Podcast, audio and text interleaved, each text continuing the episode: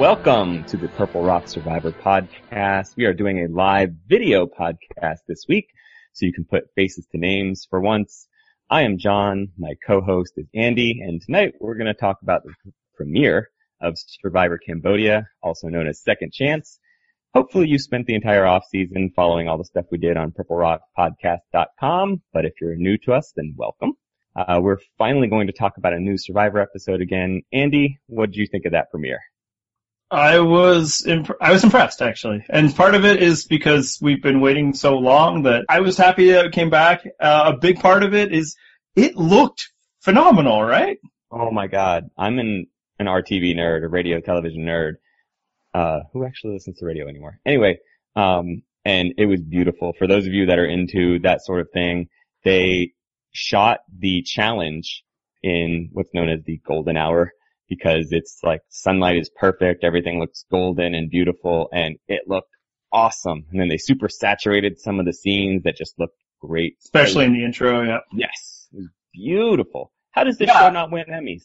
Because the Emmys are stupid. Uh, yes, they are, they hate the idea that they have to give awards to reality TV shows, so they just check the same box every time, and it just, or almost every time, and it just so happens to be a show that really has no cachet or, you know, popularity, so the Amazing Race is of no threat to people. You know, you give it to a show that's been doing well, that won its demo again last night, uh, you know, suddenly you're like, almost like accepting that reality TV is a thing. Give it to the Amazing Race, no one cares. 15 years later, Survivor's still winning, winning its time slot. Pretty impressive. Yeah, and I'll say another reason why it looks so good to me is I spent the summer watching a lot of old Survivor. Ooh, pre-HD. Yeah, pre HD is rough, man. It is. It's tough. But I mean, besides how it looked, but and again, it looked phenomenal, and not just the look, like it was great television, just in terms of moments, like so much tension, like the cold open, that was fantastic. It was, and it was a little melodramatic, but that's Probst, that's what he does. But it still, I mean, it got me hyped. I was ready. I was like, yes, sell me your hyper saturated melodrama. I'm good. Well, Everybody's rushing out and Yeah. swimming and all that. No, yeah, I Slow was. shots and, oh, so good. Yeah, so we are excited about this season, like uh, everybody, I think, that watches Survivor. Yeah, and did you get the same thing I did where, like, as soon as Probst starts yelling at them he- to get off the boat, get the supplies and all that stuff, I was like, okay, yes, we're back. This is, this is what I was craving. That's what I wanted. I wanted Probst yelling at people for ridiculous things. Spencer grabbing the chicken! Those sorts of things. Watch your heads! Yeah, I mean, as much, you know, as we give Probst, and we will continue, uh, throughout the season and our lives, uh, he, he, he knows what he's doing in moments of that. He knows how to get you hyped, and it worked. You know what? He is, he is my Kobe because I respect him at this point, even though at times I will still make fun of him just because, you know, habits. They. Yeah, well, and also he has glaring flaws and Yes. and preferences and stuff that frankly run very counter to our own. But he protects the show. He knows the show. He can help create good television because he is, you know, more than just the host. He's the producer. Mhm. And yeah, it was on display, um, last night. Uh, you know, Well, go. I'm gonna I'm gonna interrupt you. okay. Hey, this is fun because it doesn't get edited out.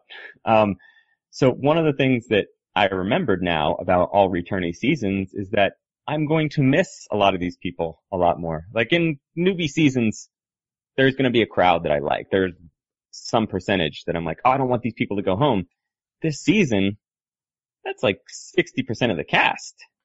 Yeah, no, I mean, what other season would you really care at all about the first boot? Like, it, it's almost impossible because they're the first boot. I mean, unless they are Courtney Moon, of course. Yeah.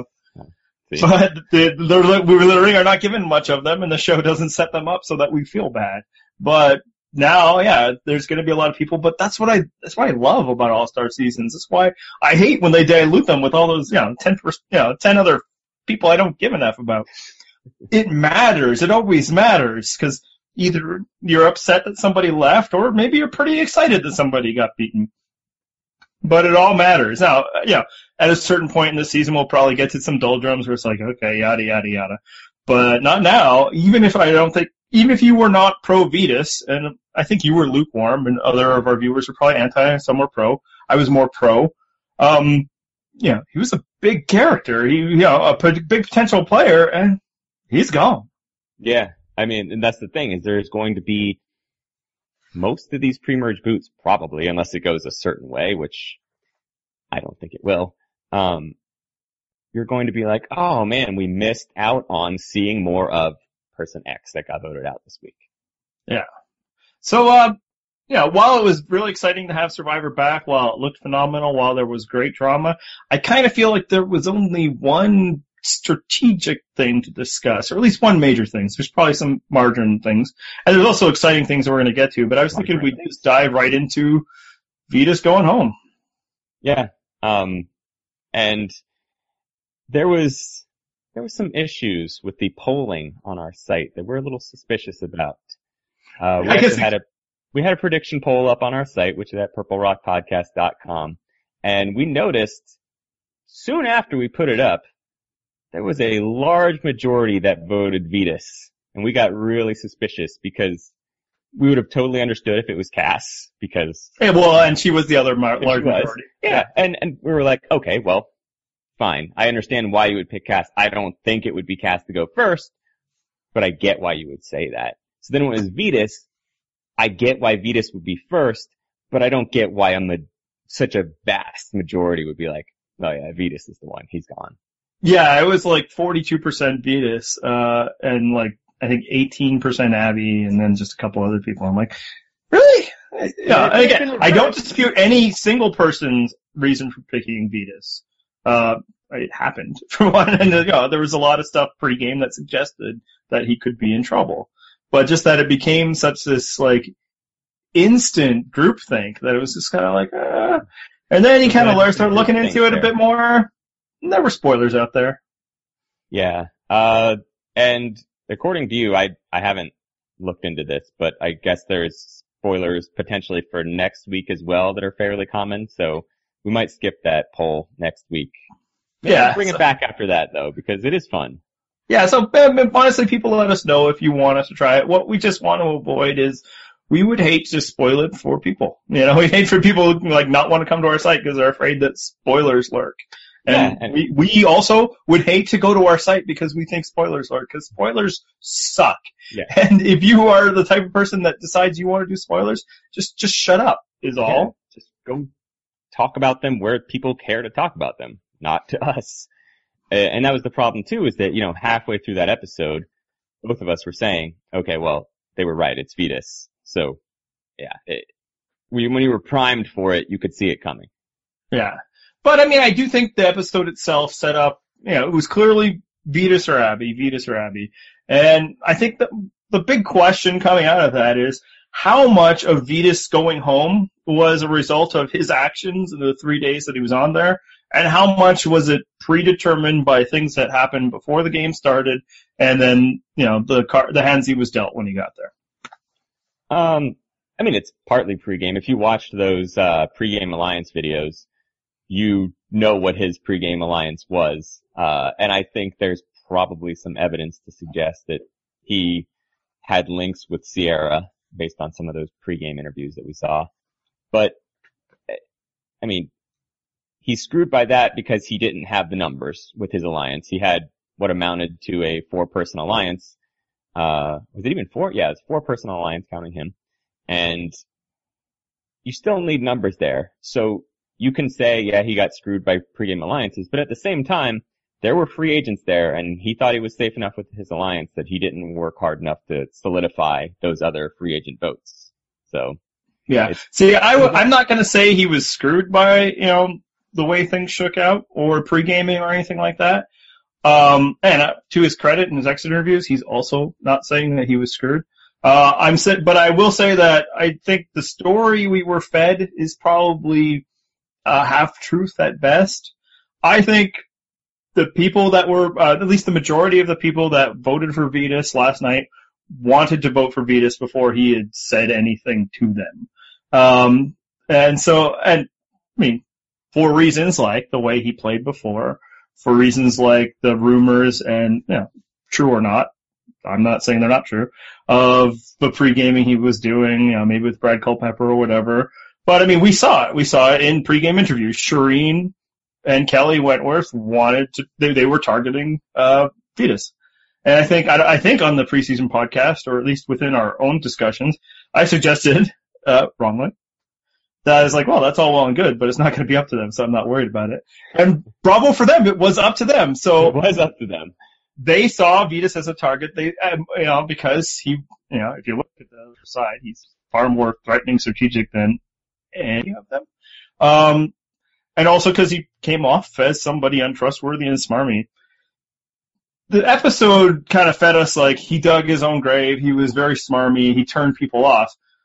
I think they were already turned off. And some of it, and when I say pregame, is Ponderosa, because it sounds like a lot of the conversations was they were just getting a bad vibe from him there.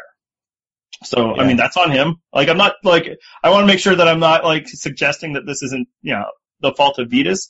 What I'm suggesting is I think it's less like he did this to himself in these three days so much as this was going, this was primed to happen to him. The other side struck fast and first. And as you suggest, he didn't get himself out of that trouble. There were opportunities there, but I don't think it's as simple as uh, they were creeped out by him helping them with yoga, so Vytas went home. Maybe all that time at Ponderosa when he was doing those tricep dip pelvic thrusts, he could have been maybe putting some thought into how others were perceiving him instead. Might have gone a little further. Yeah, but you know, as you well know, a lot of the people that were targeting him were going to target people like him, you know, so and I mean, and I want to make it clear, none of this is unfair. All's fair in love and survivor. You know, those people now control the game and good for them. Uh, I just, I think this one especially, and it was probably going to be true of whoever went home first, is a result as much of things that happened before, you know, they rode the boat up and saw Jeff as it was anything after. And yeah, it was, he wasn't in an impossible situation. He could have won over you know, Spencer. He could have kept Varner perhaps, but he was in a rough spot because of, you know, the other side out, outplayed him. And, you know, we did have our conspiracy theory before the season even started that this tribe is made up of the people that it's made up of because of Varner admitting to that pregame alliance. So, and, and it worked. We got the drama. Yeah, Varner spilled the beans and they were like, oh, sweet. I know what we're going to do then. Let's set this up. Yeah. But like, just getting back, like, yeah, the, the episode really set it up like Vytas was just creeping everybody out. Um, from Var, um, from Vytas's exit interviews, it sounds like Shirin was going after him in the first half hour they were out there. And, you know, we'll get a bit to this later, but, you know, good on you, Shirin. Uh, so I think everything after that, when somebody's already a target, when you're already like priming yourself to take somebody out, everything they do is going to annoy you. yeah? Especially when the reason you're targeting him is you feel like he's a smarmy manipulator who will do anything to try and win you over, right? So I don't think like the yoga and the touching and the, you know, how's your body and all that was really the reason why he went home. I think once they were already anti-Vytas, which I think they were before he was ever on their tribe, they're just like, oh, this guy again. Yeah, so this is actually what Shirin was a victim of last season, where once someone decided Shirin's annoying, everybody's like, oh yeah, now we're gonna look for Shirin being annoying, we're all gonna roll our eyes about it. So. Yeah, I mean, it's a standard just group dynamics things. This isn't like Vytas was a victim of something spectacular. He, it's what happened. It happens all the time in Survivor. You know, if once and people turn against you, you it's tough to turn it around. I like how you still talk over me. Oh, it's not going to stop. No, it won't. Uh, you should be able to see that I'm still talking. You're talking over me. It keeps showing me me for some reason. Like I don't know what I look like. It's a, I'm looking at a mirror. It's weird. Uh, anyway, that's gonna be fun to edit out. So now I totally lost my train of thought. Screw it. Let's move on. Well, uh, so I, well, so basically my math is I think it was probably 90% like pre-game stuff. And that includes, you know, the impression he was making on people when they were around but not allowed to talk. And then 10%, you know, what happened there you know, he had a chance probably to change his situation and he failed at that. Um, do you think that going straight to tribal uh, after the immunity hurt him? Uh, it certainly couldn't have helped, right? Yeah. Because from what we read, we read in some uh, interviews today, or I guess recaps, whatever you want to call them. Uh, I guess from the reporters that were out there, the survivor media types that were out there, it sounds like at some point during that tribal council, Varner was like, hey, time out. PG, Kelly, are you guys voting for who I think you're voting for? And when they said yes, he was like, okay. And everyone freaked out because they knew that something was up. Varner was flipping. Um, and you have a very good theory on that that you should tell people. Yeah, I mean, it's, I don't even think it's a theory at this point. Varner was not going to have a tie. Jeff Varner, yeah, had many plans when he headed out on that island, but going home as a result of a purple rock was not one of them. The, 15 years ago, he went home because of a tie vote. It wasn't going to happen again. So once he knew that it was 5-5, he was like flipping. So I don't think Jeff Varner necessarily fully is, you know, cast his lot with one side or the other, or that, you know, that Vytas necessarily lost him. Is that Vytas didn't get somebody else, and Varner wasn't going to risk it at all. And yeah, basically what happened is right before they were about to vote, uh, they take a break. You know, everybody doesn't talk so they can change tapes, which I was surprised to learn they shoot on tape. Yeah, they But still anyway. use tape. That's weird, right? Yeah. Yeah, I think so, especially with all those cameras, but maybe that's why. Um, I don't know enough about this. It's HED though. Uh, and then they come back and usually it's just like, you know, Jeff's like, okay, let's go vote. But if anybody wants to talk, and then Varner's like, yeah, Jeff, I got a question. Uh, and that's when that happened. Um, apparently Vytas had a relationship with Spencer. I kind of feel like Spencer was always planning to throw him over, so that wasn't the spot that he could have won. But, you know, maybe he could have won back Abby, you know? They've had a relationship, you know? Is that something Like, you I want to do though? Yeah. Or actually, no, the big one is PG. Mhm. It sounds like also when she cast her vote, she was not happy about it. This wasn't the way she wanted to go. So, given a, like two, the traditional two hours, maybe Vytas could have, you know, repaired that relationship. Because by all indications, it sounds like Vytas knew he was being targeted. Doesn't sound like he thought that he was going to get the majority of votes. But, you know, he could have put in some work to solidify that, especially since people give away their intentions a lot more in the hours leading up to tribal council than they might in the hours leading up to a challenge. Uh, interestingly, the reason why they went straight to tribal council wasn't anything about like, you know, trying to bust up pregame alliances or anything like that. and which is what you would think, but it was just a matter of convenience. I think though that was one of those things where it can be two things.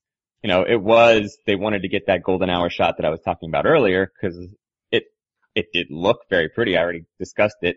Yeah, and torches are far more interesting lit up when it's not su- sunlight out. It's just a thing I've heard. Yeah, yeah. That, I've heard that fire looks nicer the darker it gets. Uh, but yeah, it was the same thing. They they wanted the beautiful shots. They got it, and then they were like, okay, well now we have to do a tribal council. Uh, it's getting pretty dark. Let's go right now. Yeah. Now the one thing, if it was planned, and it sounds like it wasn't, it sounds like it's seriously just a practical matter of it's night now and we can't film, you know, at night at camp for a strategy discussion, so we gotta go to tribal council. Um, I don't think it's a good pre-game alliance busting up technique to not give them more strategy time. Because at that point, don't you just default to what your pre-game uh, plans were? Yeah, pretty much. Uh, unless the one possible thing that it could do is if your alliance hadn't already picked the target, although really, your alliance hasn't picked the target, your alliance has failed. Um, then it could screw your plans up potentially. Yeah. So I don't feel like it's a move I'd like to see going forward. In fact, I'm encouraged to know that it was, you know, a practical concern that chose it. Because yeah, I do worry that, you know, that some of the best moments in Survivor history is the, the scrambling leading up to tribal council. Right. But I was fine not this time because, you know, I hope there's a lot of different stuff this season. Yeah, and one of the things that is going on this season, at least in the first episode, was the old school versus new school plot line, which I kind of expected that we were going to get. Were you surprised that we got that? Um, no, I mean, can, yeah, we've said in the past, the biggest, you know, split demographically in any season of Survivor is never male, fem- female, or anything like that. It's always young, old. And yeah, obviously this is more about, you know, older season versus newer season necessarily than age, but, uh, the way math works, typically if you're from an older season, you are older now. Yes. Unless Oh. you're Wigglesworth, who was super young in Borneo, and thus Yeah. is, you know, in the middle now. But she, she seems like an old, uh, where you go. whatever age she is. Well, because she doesn't own a TV. She she doesn't know how computers work. She is old. hmm Just a I'm reminder. old. In fact, I am I older than Kelly Wigglesworth? It's possible, right? I don't I know. don't You know. should ask someone who's good at math, so not you. I'm, or who knows how old Kelly Wigglesworth is would be another too. step. Uh, although I don't feel like I was older than her back in whatever. Uh, but yeah, that is the story, at least of the first part of the season. Um, and wow, what a shock that the old school was trounced by new school players. Yeah, I don't imagine that that's going to be an ongoing plot. I think it was just for episode one, maybe even next week too, just as an introduction to these people again, a reintroduction. Yeah. If you set it up as, oh, I'm the old schooler, that you have at least some general narrative for that person that you can start and build from. Um, unless you are Stephen Fishbach, who is apparently getting the exact same narrative that he got in Tocantins. That, that, he will not be the last. Uh, actually, uh, before we move on to Fishbach, just, uh, quickly, was targeting Vytas the right move? Yeah, I mean, because again, the first vote, just as long as it's not you, who cares? I mean, Mhm. you can course correct after that first vote, unless you're in a just dramatic minority.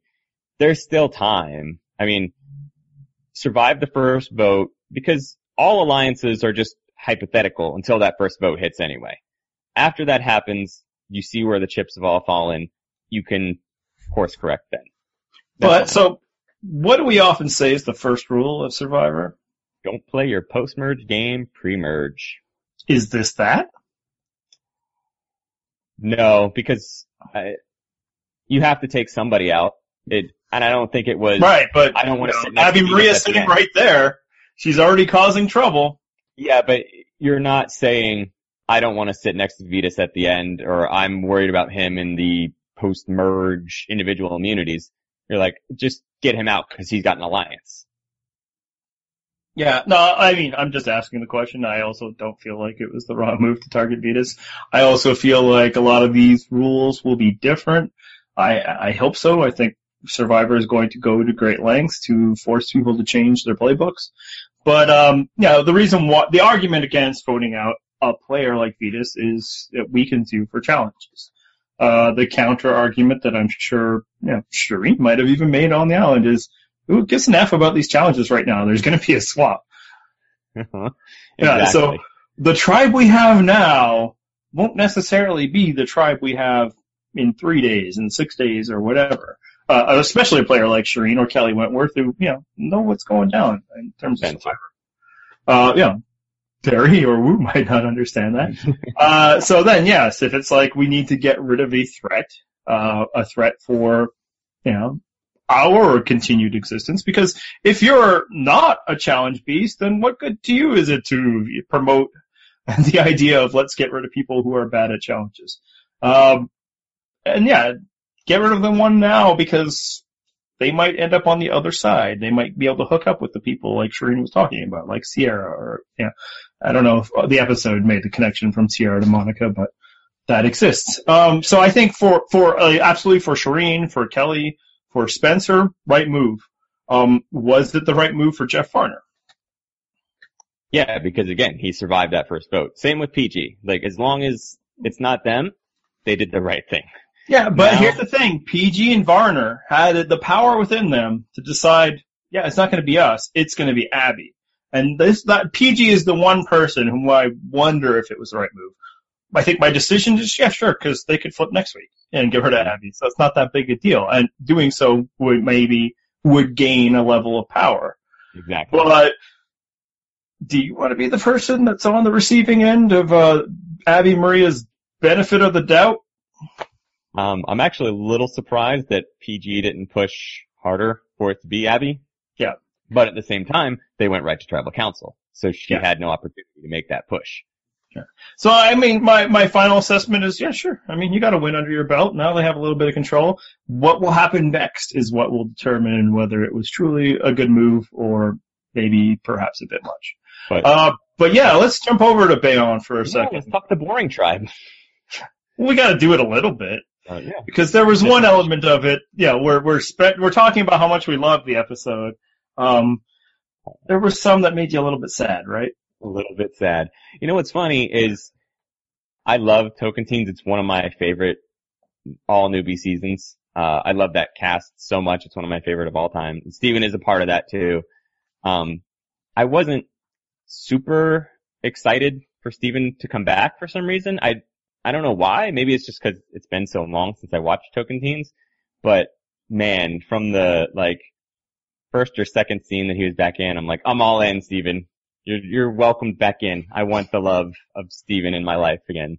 And Yeah. plus, you know you're gonna sell me with the clumsy nerd edit, which is inexplicable because, as you pointed out, he's now the alpha nerd. He does CrossFit. He's actually an athletic nerd. Well, I did point that out, and I meant it at the time, especially, you know, when he's next to Rob Cesternino or whatever. But this episode, he could not be more of a beta nerd. But, Oh, but at the same time, you pick the scenes that support the narrative that you want to give. I'm sure you could have, if you were showing that, you know, he's progressed, he's not the same scrawny nerd that he was before, you could have shown him being competent in some way. They found the, they found the scene where he's going, chop, chop. Like, he doesn't understand how to hold an axe. Uh, yeah. It was, was funny. there just one scene, John? Dude, Was there just found the scenes, plural, that supported that narrative. And I laughed. It was, it was funny. And apparently Stephen did too, to his credit. He gets it. It's just a show. It's funny. Um, but it did, you know, he got my empathy this episode. That, you know, I'm a sucker for, uh, for the nerd of the group. so. You're, you're wonderful in that way with your empathy. I do think, yeah, you, you naturally gravitate, uh, to that. I am a horrific bully apparently because for me, no, I mean, honestly, I, I was cringing. I, I felt bad for good old Stephen. I did. But, you know, is, is he doomed? Is, is, there a way out here for Stephen? Cause it does not look good. Uh, you know what? His edit wasn't that bad. It was funny. Um, it? it, it was. It was no, it was funny. funny. Absolutely, it was funny. But was it, It was funny. And bad? I think it yes. was about as bad an edit as you can get in an episode in which you were not removed. Yeah, well, it was the Dodo Bird music playing, which always a bad sign. But remember back to last season, Mike ate a scorpion in the premiere and he's puking all over the place. Cochran turned into a lobster in his premiere. There's precedent for recovery from a ridiculous first episode. Yeah, no, I do think he can recover, absolutely. But I, I do also wonder if you're underselling just how bad it was. It we was also bad. got Kimmi freaking Kappenberg totally calling out his spot in his game. He's going to look for an idol, which I don't know why she did scare quotes. Literally, he's going to look for an idol.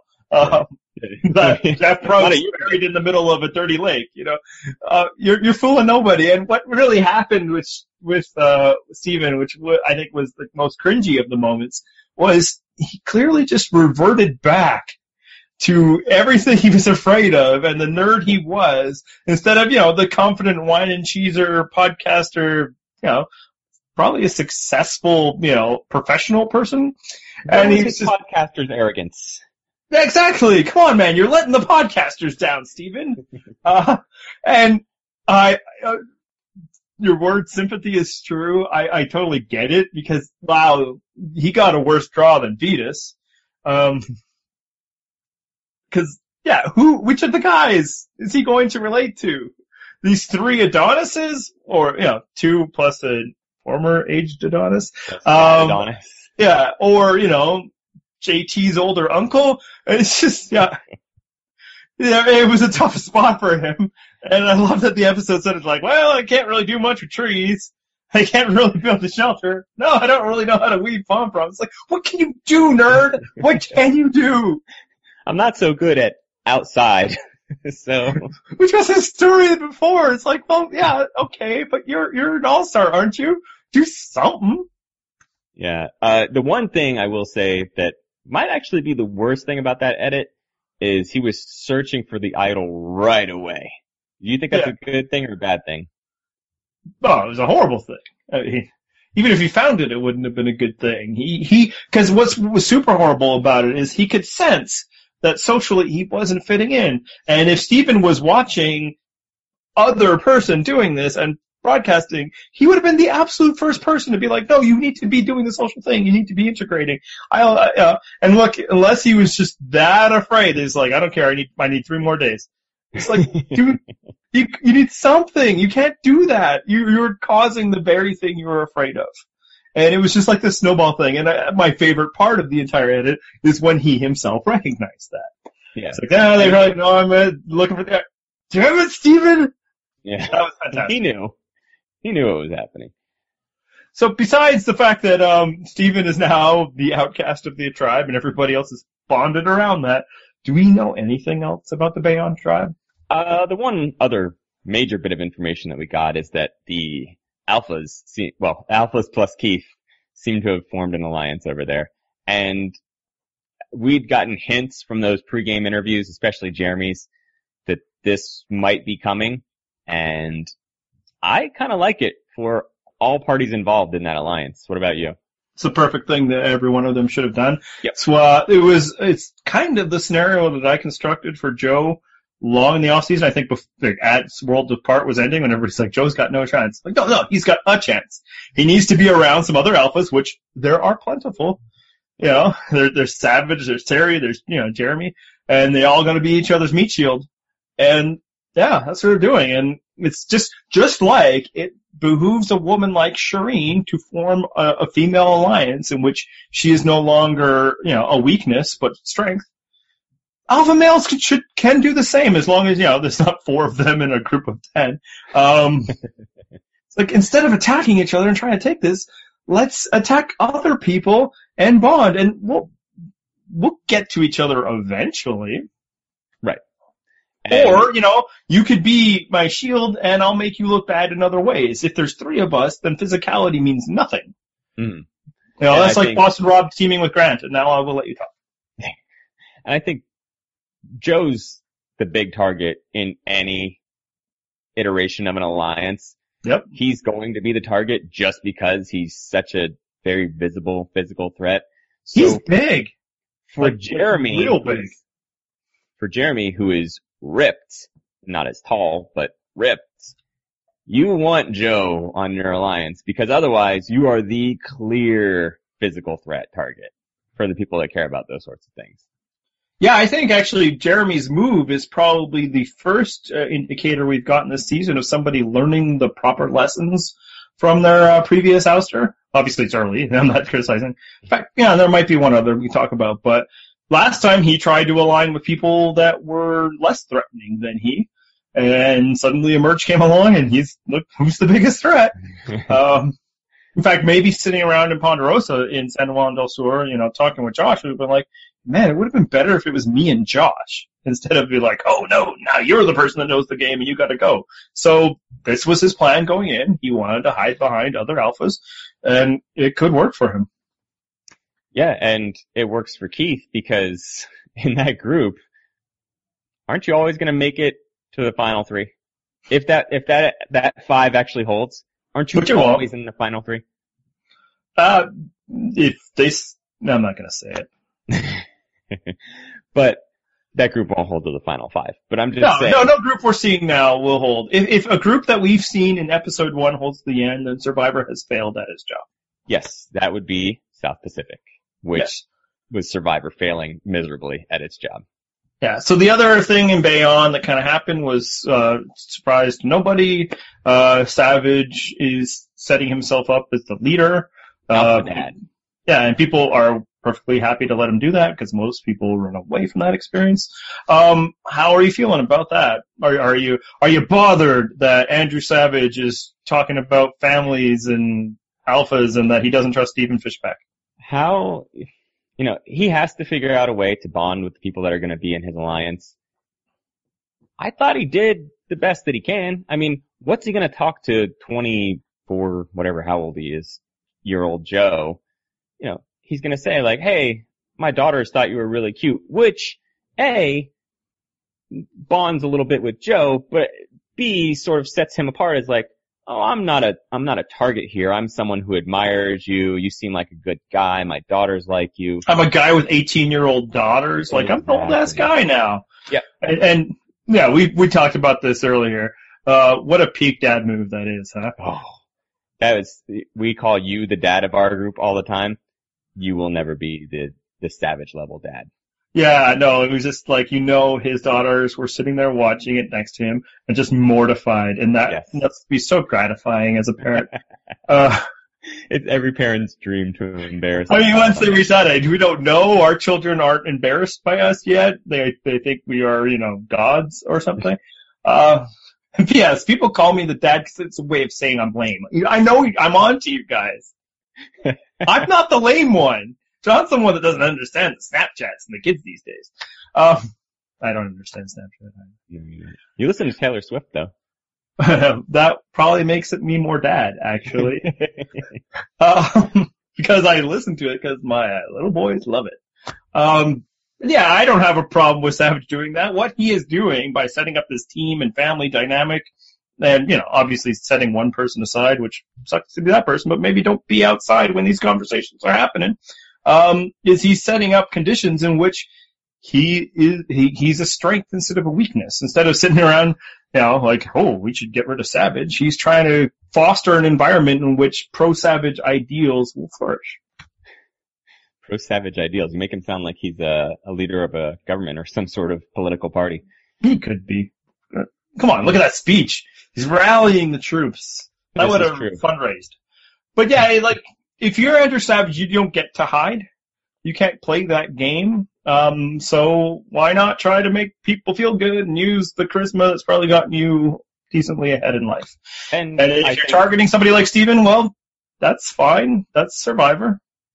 and I think really the the speech that he gave wasn't the speech to everybody else was not let's target Stephen. Stephen was there when he made the family So he says, you know, it's it's ten of us guys, we're strong, we're gonna do this, we're gonna stick together. Is basically his exact speech that he gave to Morgan. He just changed the number from eight to ten this time. Yeah, and like setting this up as though, yeah, it's rah, rah, rah, we're not gonna do underhanded things, we're gonna fight and be a team. Yeah, that's setting it up so that they don't target him. You know? Exactly. Guys, you can trust me. I'm I'm all in. I'm loyal to all of you somehow, which is Yeah. totally impossible when it's time to vote. And we're not gonna do underhanded, gamey strategy things that frankly are not my strong suit, uh, because that would be bad. Yeah, that's setting the terms and conditions. Now, the interesting thing will be what happens after a swap. Uh, is he's, and to be determined because that doesn't work as well. It'd be great if it tried the same thing. It just doesn't exclude people. All right, guys, now this is the team. This is what we've been waiting for. I'm so happy that you guys are here. Yeah. Uh, it would be funny too if he ended up in a tribe swap situation and his tribe is just all the betas. It's nothing but this scrawny, awful at challenges, physical non-threats, and he's just, he's like, come on team, we can do this. Well, if that happens, does he have the same look as when he sees the outcasts roll back? Mm, it's gonna be pretty close. He might Watch actually, he might have the sad little face. Yeah, and be like, ah, ugh, these freaking dorks. But honestly, there aren't that many, so he, he could find some bonding. And you know, despite what people might think, I don't think he'd hate to be around Shirin. No. Who would hate to be around Shirin? Whoever, yes. There's no documented proof that would ever happen on Survivor. Yeah. Uh, all right. So the next big thing that happened that I think is worth discussing was the big new twist of the season: how the idols work. Uh, what do you think of that? Uh, it, it worked out very well. I don't know that it's a good long-term thing to do. Like, I don't think I want to see this in every season, but it's a fun change. And especially, I think generally when you have returnees, you can experiment a little more because it's not their first rodeo. You can throw some things at them that you wouldn't necessarily do with a cast that has Rodneys and Joaquin. Would you imagine this at San Juan del Sur? It just wouldn't break their brains. It would. Yeah, I mean, yeah, that, let's not even bring up San Juan del Sur. Well, I'm bringing it up because the person that it involved. Right. So we had known in advance that this was happening because this was in uh, one of Probst's pregame Yeah, interviews. CBS, yeah, Survivor themselves promoted Yeah, yeah, it wasn't some spoiler or anything. So we knew it was going to be at the challenge, and one of our followers on Twitter very astutely pointed out, if you have these idols hidden at challenges, the women are likely going to be wearing bikinis. There's obviously some that don't. But the women are going to be wearing bikinis. Where are they going to hide the idol? Kelly Wentworth was wearing a bikini top, but she was wearing shorts. And why is that, Andy? No, because she's the one that received the clue. She was able to plan ahead. Uh, the big question is, isn't it suspicious that Kelly is not wearing a bikini? But because Kelly is very smart, she came up with a reason. And her reason was, Lady issues. I got girl problems. And brilliant excuse because A, that totally explains why you would wear shorts, and B, no further questions. Oh, Got it. Okay. Understood. Wear your shorts. We're cool. Like, are you, are you sure? Do you need to sit this one out? Uh, yeah, so it's, it's not just for skipping gym class anymore. Yeah. Uh, no, that was, I honestly, I think this development, I mean, to your point, if it's a forever thing, it's no good, but, uh, no idol thing will ever be a forever thing. They No, have to think so. continually evolve the idol because survivor players figure them out. Uh, I thought tonight it was, or I guess last night, this week, phenomenal. I thought it was fantastic television. I thought her finding it, which her doing what Stephen Fishbach, the know-it-all, could not, is coming up with a plausible reason why she's out there and a, a cover story. Uh, that's big. It's not a one-to-one comparison because Stephen can't sneak away because people are already suspicious about him. She can because she's in a better position and apparently beach people don't ever do work anyway. Um, She was doing work. She was Oh, I collecting coconuts every once in a while. I, I think the beach people probably also doing things. It's just, you know, in Terry's mind, if you're not doing what Terry's doing, you're not doing anything. And even if you are, you're probably not doing it as well as Terry. Um, Terry is But- also a dad. very much different kind of, actually, you know what? Pro- He is a dad and, you know, let's not make fun of his kid. No, no, no, I'm not, I'm, I know you were. I know you were. But yes, Terry is a dad, and I very much so. Um, but yeah, I thought that was a great scene, as mo- many idol scenes are, and you know, easily at that point, the greatest scene in Kelly Wentworth Survivor history. yeah, Um, low bar. yeah, basically exactly. that, and like rolling her eyes at Drew.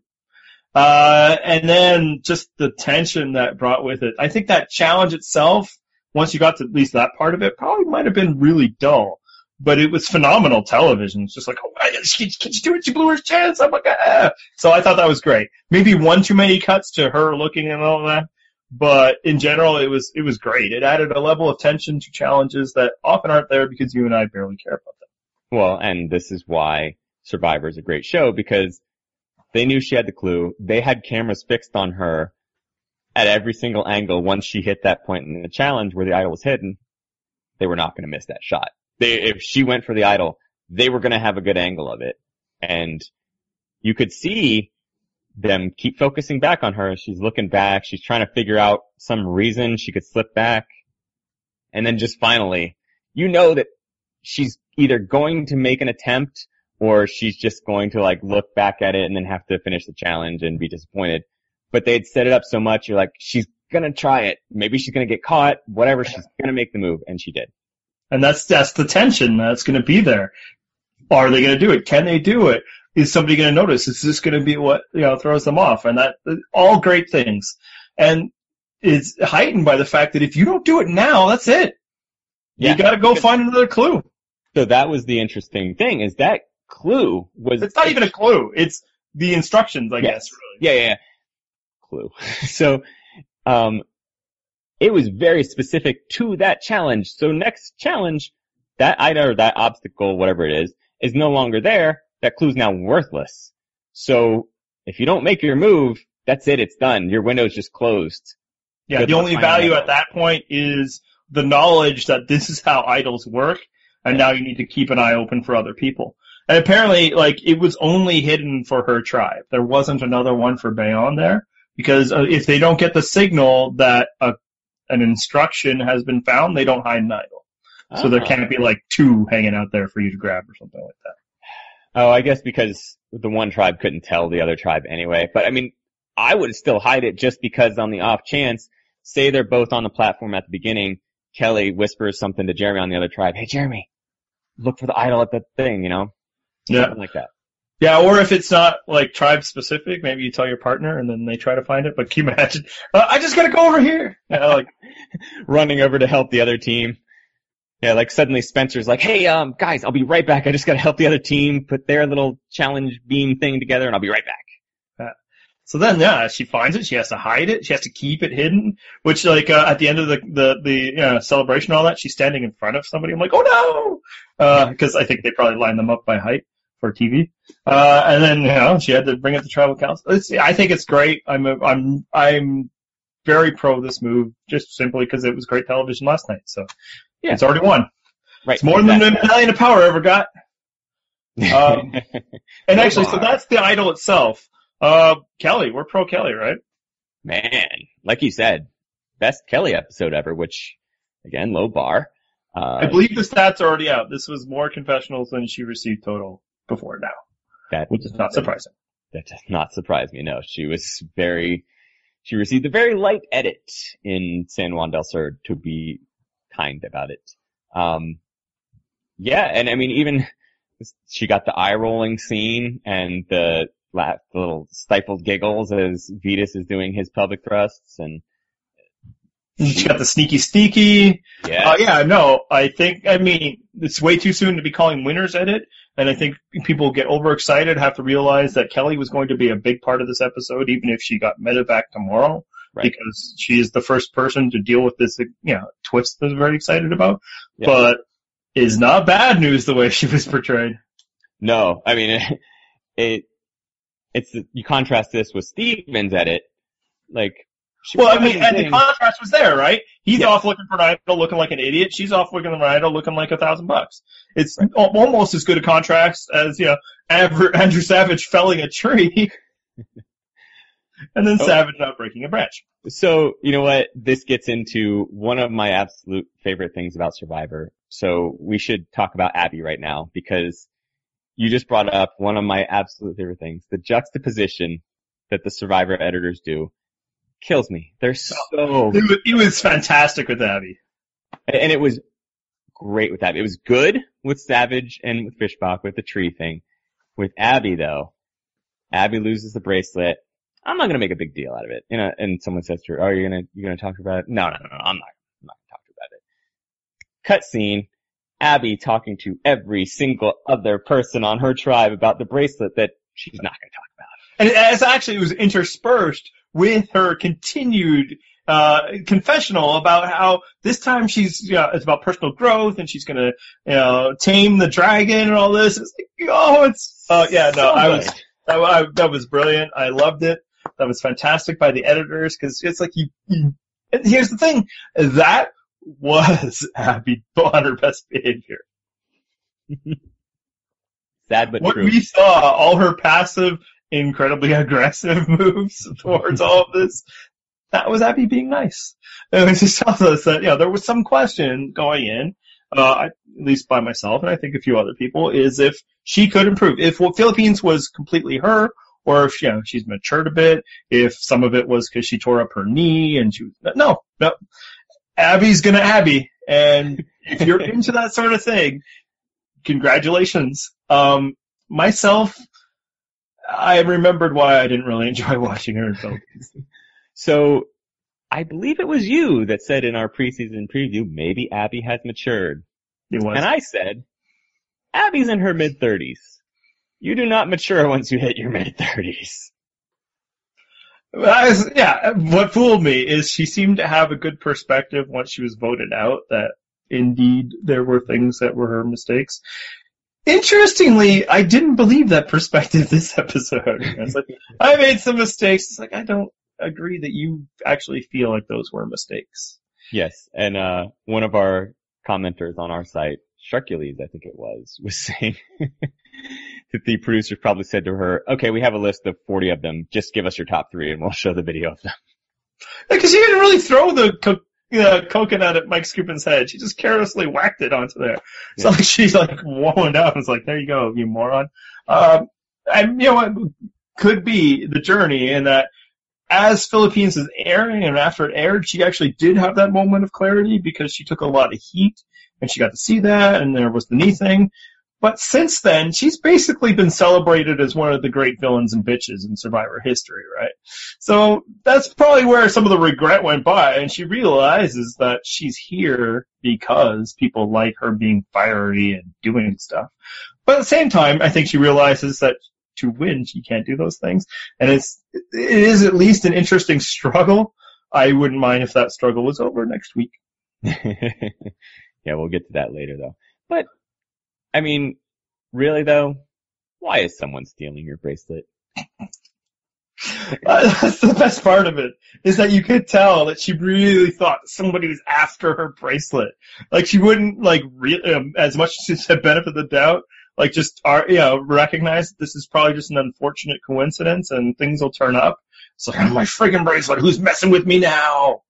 Yeah, and interestingly, in a different All Star season, she would have been right. Probably true. So, uh, what did she think is going to happen? Like at some point, you know, three days later, suddenly PG's walking around flashing a new bracelet, like, "Ooh, check me out, guys!" Come on. Yeah. Now, to Abby's credit, she still stayed on PG's team and all that, and she didn't blow up things up. But mm. it's gonna happen. Yeah. yeah, and I think when it happens, because it's not a question of if, it's a question of when. It, it yeah, it's gonna go down in a spiral really quickly. Yeah, and it'll be interesting to see if her allies are, uh, you know, notice, noticing that and are willing to cut bait, or if she's able to drag them down with her. Um, so Abby is somebody that I don't love. Let's talk about some people, more somebody that we do. Shirin?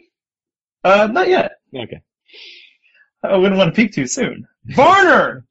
Oh, yes! Oh my god, the Varner show last night. I, I mean, Kelly Great show for her. But Varner, wow, way to set the bar, right? He was the star of the television program without a doubt. Yeah. And we've been hyping him since, you know, it became clear that he'd be the star. I don't want to make it sound like we're some kind of genius talent agent or anything like that.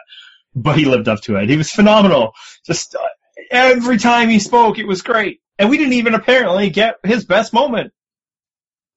Yeah, with him interrupting the tribal council. He just the confessionals were gold. Everything about him was just great. Every time he's on the scene, he's just or on the, the screen, he's radiating charm. He's he's giving these confessionals, which hilariously, he's like, "Oh, these these guys are playing so fast. They're so far ahead of me." We all know that's BS. He already gave pregame interviews where he said, "Oh, I've been playing already. I got here's my alliance. I laid it out. Here's who we're going after." Come on. No, but he's working it all like a violin, including the edit, and it, it's phenomenal. I love the scene with him and Shirin, where Shirin's going a mile a minute with all the strategy and all that, which, to her credit, she was probably 100% right on. And he's all like, whoa, I'm not prepared for all of this. I don't know anything. I'm glad I'm with y'all. Like, oh, bravo, you're just snowing her over, and I'm sure you're doing this the same thing to other people. And apparently he took all of that and then went right back to his alliance to share that information. Um, he is playing hard and everything he's, you he said about it. This is my chance. I'm not messing around. Um, he was choked up when he was first talking to Jeff in the boats. Uh, I'm, I'm, it, so far the Varner experience is living up to all expectations and I want, you know, 12 more episodes of it. I mean, if he goes home next week, which, no, but I don't think it's in the cards at all. No. But if he did, how quickly would they get him back? Immediately, right?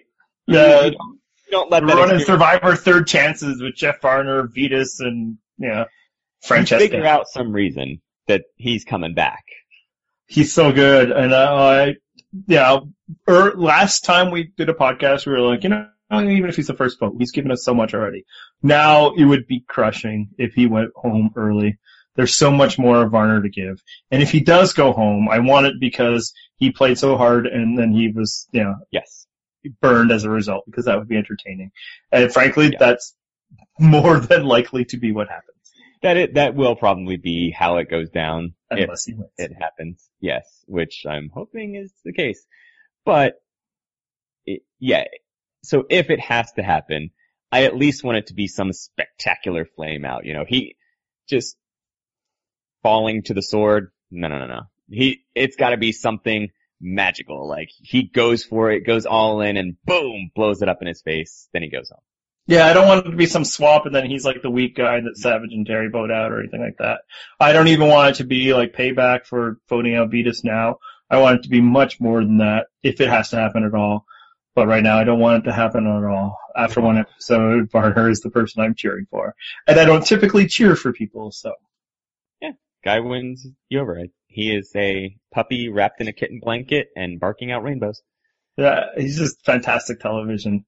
And, you know, he was good in Australia. This isn't coming up from anywhere, but I believe the time has helped too, because this means a lot to him, which is fantastic for us because apparently the show means something to us, given what we are doing. Right. All right. Speaking of cheering for people, uh, there's probably somebody else you want to talk about. Yes. Uh, actually, I should let you talk first because I will just bask in the glow of being right on this one. What did you think of Shirin in this episode? I was incredibly impressed. Hmm. Um, yeah, I think she she had a great game, uh, or a great night. There's a question whether, you know, it'll be great long term, but that is true of all Survivor moves. Uh, she set out to target somebody like Vytas to set up conditions in which she could be in control, and she went after it, and it happened. She made it happen. Obviously, it wasn't a solo effort, but not very few things in Survivor are. Uh, no, I'm uh, nothing but positive about what Shirin did last night. yeah. Um, she dictated the first vote. Yep. Back-to-back seasons, by the way, Shirin was at least partly responsible for dictating the first boot. In your face, haters. Uh, yeah, I think the haters are probably angry about that. They'd be the people that are arguing. How do you vote out somebody like Venus? It's like, well, because he's not with her. Yeah, that's and, all. because he's not her. Yeah. Again, it doesn't behoove Shirin to set up conditions in which, you know, people who are not good at challenges are targets. Right. Because that's a group in which she belongs. Uh, no, I, honestly, not even that I didn't think she was capable of this. I figured this isn't what she would want to do. I would, I wouldn't think that she would want to come out playing so hard. But she did, and it worked. And I am not opposed to people playing hard. Um, especially not in today's day and age. I am the person who praises the hardest player in the history of Survivor. Right. In fact, maybe the two hardest players in the history of Survivor. So, yeah, no, it was, yeah, I, I, Fishbach gave her the fishy. I can see that. Um, I think she's did a great job and I was impressed. Yeah, I mean, even in my extreme bias, I don't know that I would have given it to her just because I think Wentworth probably had the better episode. Um, yeah, but like, who, who gives them, who names an award after themselves? Who does that? oh, I I wanted to do it so bad with us. It just it doesn't work with the names. the purple. The rock. Here's the purple rock. Well, I don't want that freaking thing. Get away. Yeah. Um. Hey, uh, quick question. Uh, clearly Jeff Varner wearing a purple shirt is a shout out to us, right? There's like no question, right? Obviously. Oh, speaking of purple shirts, Aha! Nice. Thanks for setting me up on that one. Yes. That's what you get from this audio visual pr- presentation. We wear costumes. Um, Yeah, for those who, Yeah. by the way, are listening to this as audio, I am wearing the uh, Matt Singh Tribe shirt with uh, all of the names, and it's in purple and white because I am team colors tonight. The host of the Purple Rock. Uh, but yeah, I, I mean, I interviewed him in the preseason, so clearly he loved the email exchange so much that he dictated his outfit by that. Obviously. Um, so yeah, I think Shirin did great. Um, what do you think this means for her going forward? I I had said before the season that we've never really seen apart from that after that first episode in Worlds Apart, we haven't really seen Shirin play from a position of power. Mm-hmm. So it's going to be interesting to me to see how she deals with it. I mean, it, this is a first for Spencer too, and Yeah, man, and Kelly Wentworth. Well, I mean, at least Kelly Wentworth was on a, a tribe Yeah, Kelly. She got experience with it. I mean, sort of in the same vein as Shirin, where she, you know, she was in the majority for a vote. Um, Yeah. but it, this is a new experience for all of them, and I wonder how they're going to handle it. I actually wonder more about how Spencer's going to handle it than Shirin. Uh, I think Shirin is probably used to being in a position of power in everyday life. So I don't know that it'll necessarily screw her game up. I think it might with Spencer though. Yeah, no, I can see that. I, I, my potential red flag is that she gets a little power hungry. And I mean, if it works, then great. Again, I'm all for power games if you can do it. It's just hard.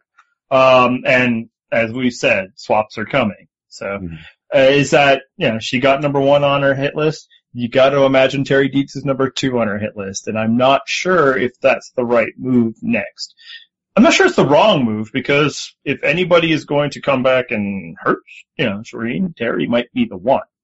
So I understand why you might want to get rid of him. I'm just not sure if her full alliance is comfortable with that just yet. And I, uh, hopefully she has the social awareness not to push too hard if that's the case.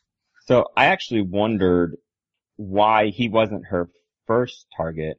Um, again, like you said, there was probably just some pregame notion. Okay, he's our first target.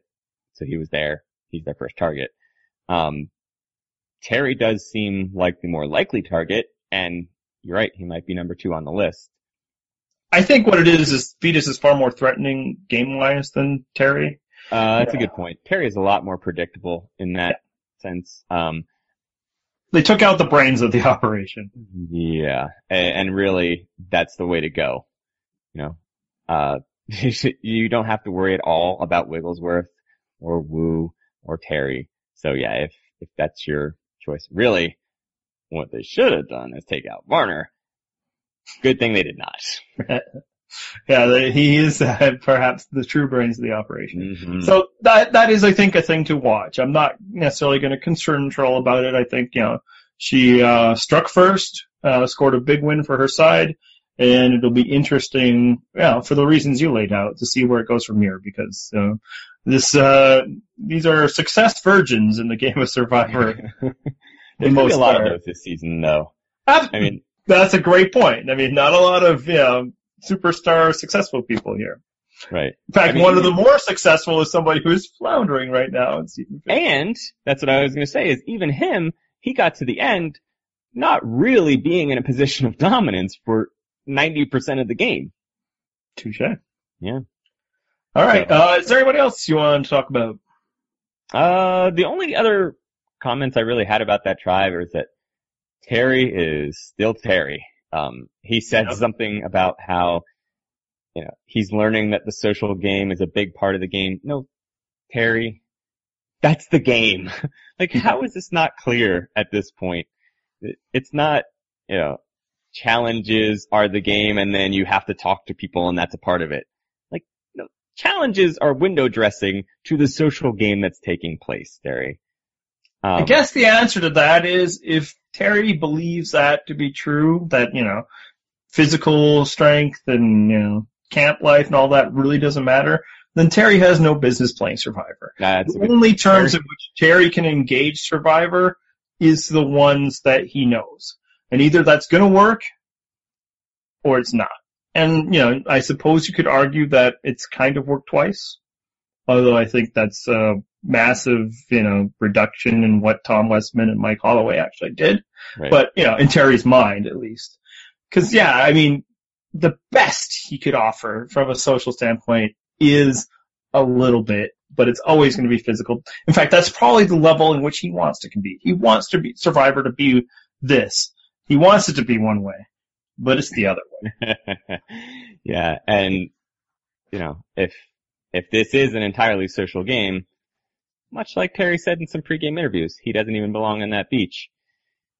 Uh, the one thing I did like though was that Spencer buttered Terry up in the exact perfect way. Like, I'm pretty sure Spencer was feeding Terry a line about how great it was to be on Terry's tribe. He's such a dominant challenge beast. He's so awesome. Spencer looked up to him, blah, blah, blah. I don't think he's Spencer's kind of player, but Terry's gonna believe that he's Spencer's kind of player because he knows Spencer's a Survivor fan. So he's like, yeah, of course Spencer loved me. I was great. Every Survivor fan I've ever met has been a fan of Terry Deitz, uh, which is true of almost every Survivor. Mayanka has probably got a whole people like you are fantastic. Um, yeah, I think that worked because it was Terry. I will say that Spencer's, you know, social interacting with the humans probably needs a little polish. Uh, at least judging from that from scene. Uh, it, it felt a little awkward, a little stilted, and, you know, I can relate. Like it was like he was trying the playbook and he was saying it, and then he kept pushing a little far past the sale, like it was the, his rehearsed speech as he was going up to Terry Deitz. And it's kind of like, hey, I got it, buddy. You you love me and I'm great, and my kids think you're cool. Let's go build a shelter. it's just, I think that there's still some muscles that the young lad needs to work out there. He's getting there. I mean, to his credit, he's extremely mature for his age, but he's still under 25, and we all know they are the worst. 22! I love that. I love just like, I've learned so much in the, what, the year? You've learned nothing, Jon Snow. Nothing. And it's funny because you will look back on that quote in a few years, Spencer, and just facepalm.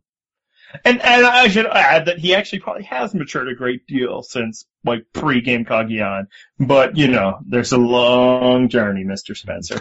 Uh, alright, so I guess we usually predict who's happening, what's going on. We're uh, 0 for 2 to start the season, so it's pretty good so far. I guess 0 for 1. We don't know what our winner picks are on because I, uh, sure. I Not yet. luckily avoided predicting Vytas. This is my team. Uh, yeah, let's do predictions because I think you and I are both on board with the theory that if it's Takeo again, might be some drama there. Yeah, so uh, quick ad. Uh, we are going to try a new thing on the site where we're going to post the entire Purple Rock Pod website staff mm-hmm. predictions and uh, little chats that we've done to uh, try and figure out these predictions. of the chat. Yes. Uh, so this isn't the first time John and I have discussed our predictions, so I, I, I can no longer throw out, you know, shocking predictions. The you plus side is, that. yes, because we didn't get to that. Uh, stop showing behind the curtain. Uh, the plus side is John has been forced to actually think of this prediction right now. Um, so as I alluded to, it seems like um, the next target for what looks to be the dominant alliance would be Terry, because Terry does not factor into Shirin's plans, nor should he. Uh, Terry is not going to vote for somebody like Shirin to win Survivor. Terry would try to bro up with people on the other side in a swap or merge scenario. So that makes sense. I just don't know if Varner and PG are going to be down with that. And they can go wherever they want to go. They could flip back to the olds, the now strategically less strong olds. And obviously Woo is the olds. Uh, or maybe they could form something in the middle, and I, I, that's why I think they might need to be willing to sacrifice somebody, and that somebody is Abi-Maria, because she's going to make your life more difficult, especially if you're PG. Yes. That's my prediction. Eh, not even just especially if you're PG. You could have stopped that sentence right there. Well, I, it, from the evidence thus so far PG, but yes, okay. you're right. PG, yeah. but the first. Right. The first of probably many if she sticks around. Uh, and I was in complete agreement with that because I think Varner and PG seem to have a bond that I did not anticipate. The one thing that I think might happen is the majority of that tribe could just be like, yeah, no, it's Abi-Maria this time. Like we're all in. like, I don't know that it's going to be one side against the other. It might end up being all them unanimously voting out Abi-Maria. Yeah, and that could be a, a good way of patching up the bond and trying to reestablish relationships with everybody in case of emergency or, or swap scenario is that it's like this wasn't about us versus you. This is about Vytas, and let me tell you about all the things we heard he was doing, blah blah, and the way he made us feel, and all of that. But we want to work with you, Kelly Wigglesworth. We want to work with you, Woo. And actually, another interesting note, possibly, is Woo seemed to know that there was two ways this vote was going to go at some point. Yeah, not a tribal council. Um, mm-hmm. that's why he was like, I don't know what's happening. Is I think yeah, now it could be that he didn't know which way that the Vytas Terry group were going. Maybe they discussed another potential, like Shirin or something. But it could be that maybe Spencer or Abi-Maria or Shirin had talked to him about voting out. Okay, maybe not Abi-Maria. Uh, no, he voted for Abi-Maria. They might have talked to him about voting out Vytas, and he didn't know which way things were going. Uh, it just sounds like that's what something that Woo said in the final tribal council. He said that there's there's been two different targets. One would be more uh, easy, one would be more strategic. So it's possible that Woo still has bonds with that other side, and Woo has a history of being able to jump back to a majority once being blindsided in spectacular facial expression ways. us. Yeah, and I think the odds-on favorite for that was Spencer. I mean, I don't, I don't know that he's going to have some type bond with Shirin. Uh, Yeah. I don't know about Wentworth either. I mean, maybe, but not Abi-Maria. Well, one thing I'll say maybe why Abi-Maria is that she in pregame suggested that, you know, she was attracted to Woo and maybe she could work with him. And in the tribal council, it seemed like she was most hurt by Woo, you know, clearly talking about voting her out. Yeah, that's just, that's Abi-Maria though.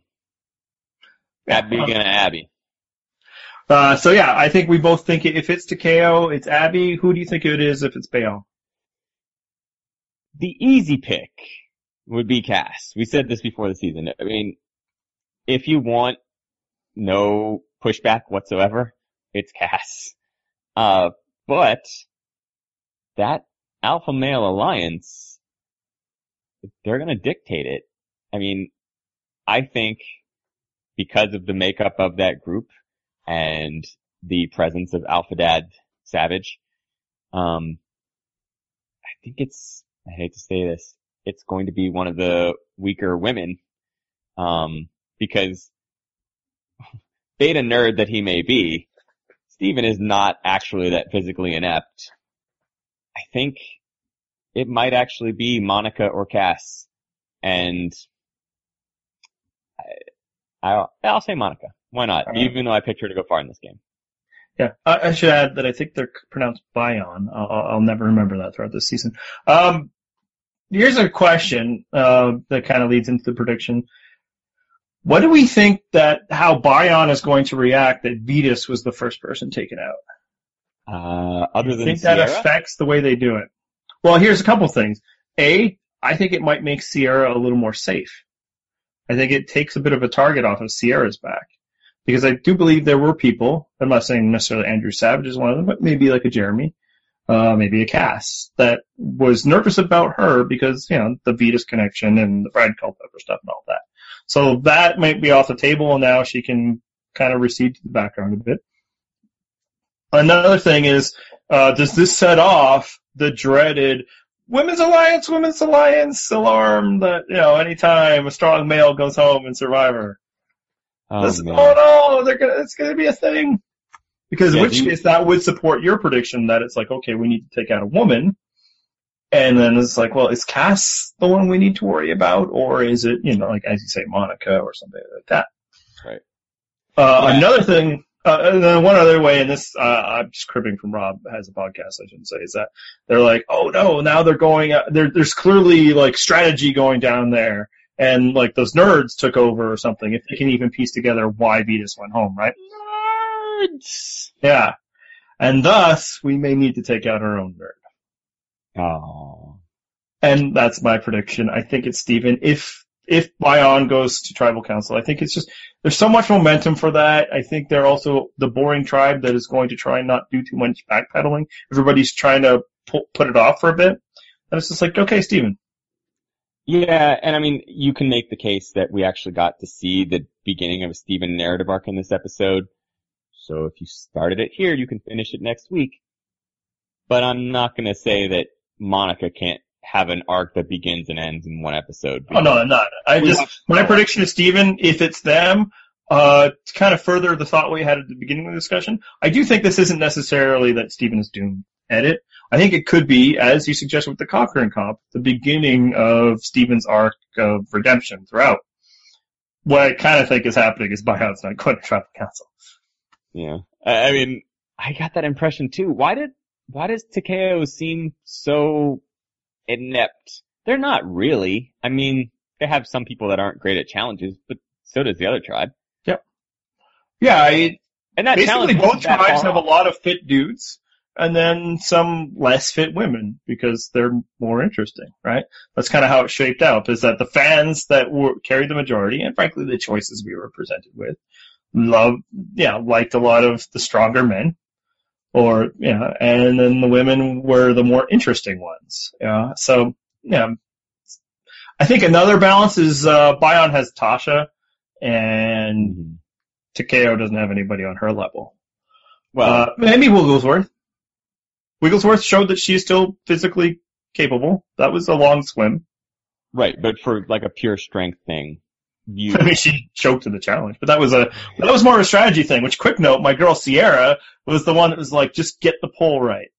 Yeah, and then you'll do it. Don't screw that part up. oh, she sounds like Jeff Probst. That's right. And I think the reason why she did that is that's what her mom did on Redemption Island her season in the Shot the challenge. pole right. Yeah, it's, uh, if you believe some exit in her, nah, anyway. you can't edit that out now. no! I'm not suggesting anything. That was John Fincher, and he was a major douchebag about it. Uh, but yeah, so I, um, I pick Stephen, and I just hope that they don't go to tribal council. I think that's Stephen's key to success. Uh, surviving until the swap. Oh, okay. All right, I think that's the show, huh? Yeah, let's uh, talk about where these people can find us. We can, you can of course always go to our website, which is purplerockpodcast.com. It's like a mini podcast, only for your eyes. Um, we had a live blog taking place on there. Uh, Mark wrote that one for us, and he collects some tweets. He throws in some narrative, uh, and then you can discuss the show immediately after it ends. We have some really good commenters in there that are fun to interact with. Um, we've also So got, we should just add that that we're going to try to make that a regular feature this season. We are going to try on every Wednesday night to provide a home for this community that we have, and because frankly, the interplay that we have with you guys is probably the best part of what we do here, other than getting a chance to hear myself speak. Um, and thus, uh, please, if that's the sort of thing that interests you, you want to take part in that, come on by on Wednesday nights and continue to comment Thursday when I can finally join you because I'm on a different time zone and it takes forever to put my kids to bed. yeah, um, and also on that site, if you're into Fantasy Survivor, you might still have some time to go ahead and, uh, pick a Fantasy Survivor team. You can pick four players. You can see the teams that are already taken. You have to pick four people or a four person group that is not already selected. You can find that it's right in one of those featured posts right at the top of the page. Uh, what else we got? You can follow us on Twitter at Purple Rock Pod and Or Andy- Purple Rock Andy.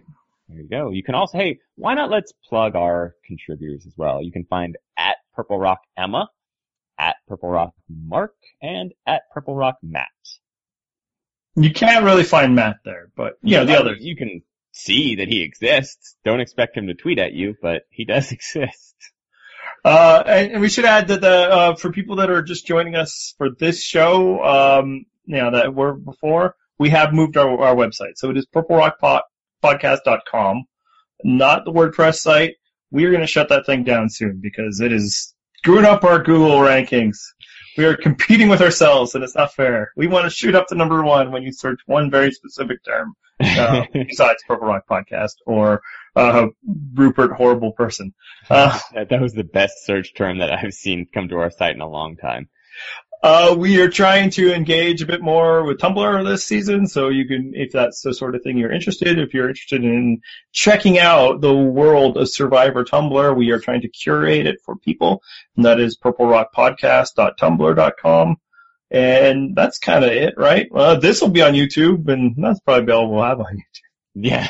Don't expect a lot of these because honestly, you're only getting this because I happen to be traveling for work. So I do not have kids running all around my house and I can safely do this without interruptions. So Yeah, and I'm mostly doing this because telling my six-year-old son that I'm doing a video on YouTube is the first thing he's ever gotten excited about my life.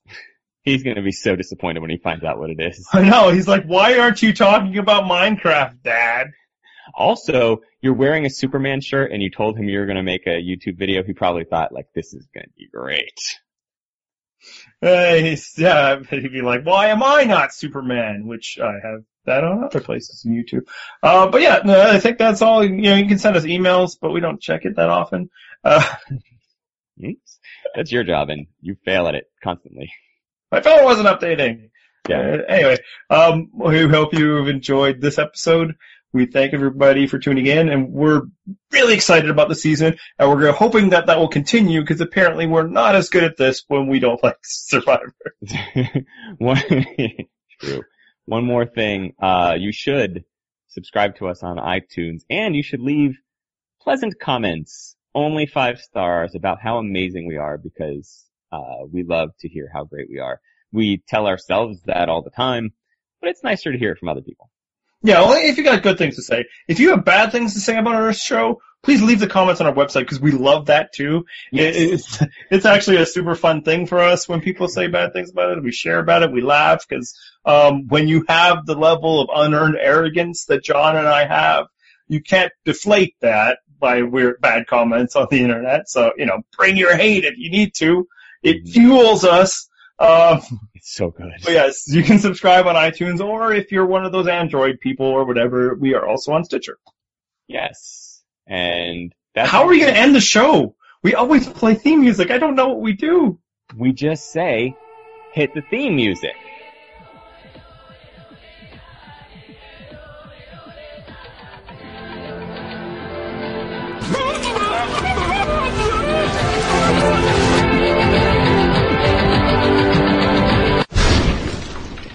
That's what it's like when a woman wants a baby.